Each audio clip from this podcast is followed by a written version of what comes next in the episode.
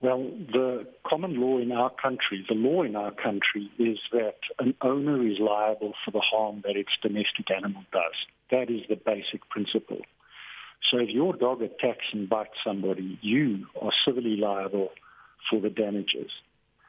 Um, this can be significant. These dogs can inflict horrendous injuries on people, and the medical costs associated with treating and repairing these kinds of injuries is enormous. If it kills a person who's um, you know, as we have now, the damages claims could be huge.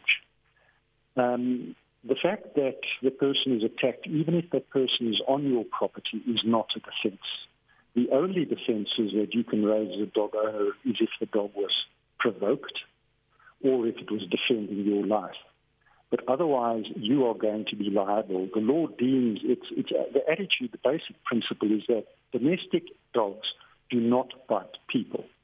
And so when a dog does bite a person, it's acting contrary to its nature, and you, as the owner, are strictly liable for that harm.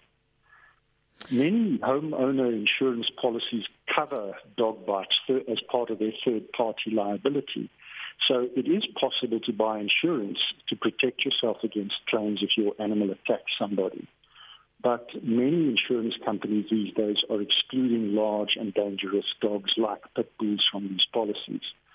So I think when people make a decision to buy a dog like this, they need to think very carefully, not only about the people who could be injured, family members and friends and just third parties, but also consider the enormous financial cost that they may be incurring if something terrible like this happens.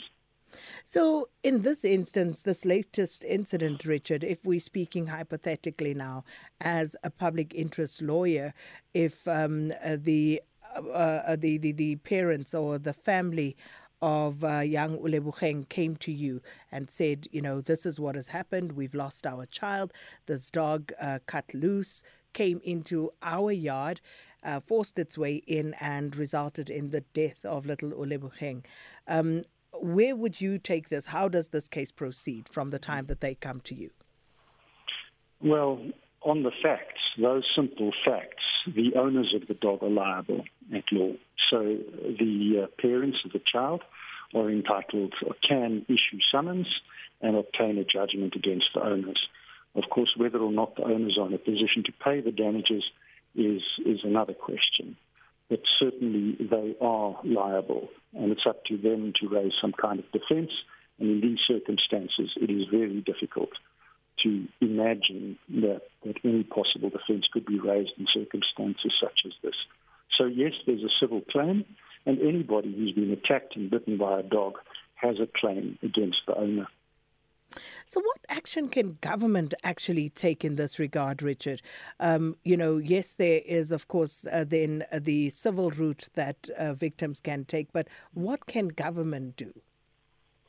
Well, um, we, we heard the municipal manager or the mayor uh, a little while ago. Municipal bylaws can be enacted to um, control and limit the types and the number of dogs that may be kept. That is perfectly in order in the public interest. And then, of course, um, dangerous animals that, that pose a danger to other people can be put down by the police um, uh, to protect people and protect their lives. One civil avenue that is open that people have these dogs and want to get rid of them is there was an invitation a little while ago by the SPCA. You can surrender your dog to the SPCA and they will um, take care of it. So, in this instance, we're talking about dogs, uh, specifically a pit bull. Um, any other sort of dangerous animals? What about a snake? Um, you know, would the same law apply? No, the law only applies to domestic animals. So it applies typically to horses and cows and dogs and animals like that. Um, you know, wild animals is a completely different story. Even if um, someone says, This is my pet snake? Well, I think your claim then would be based on negligence. So you wouldn't have a case where there's no presumption. I mean, everybody knows a snake will bite you. Um, so there's, uh, you know, if you approach a snake, you must assume it's going to bite you. Um, but with animals, the law recognizes that a domestic animal does not attack people. That, after all, is the definition of domesticated. A domesticated animal is an animal that doesn't attack or injure people.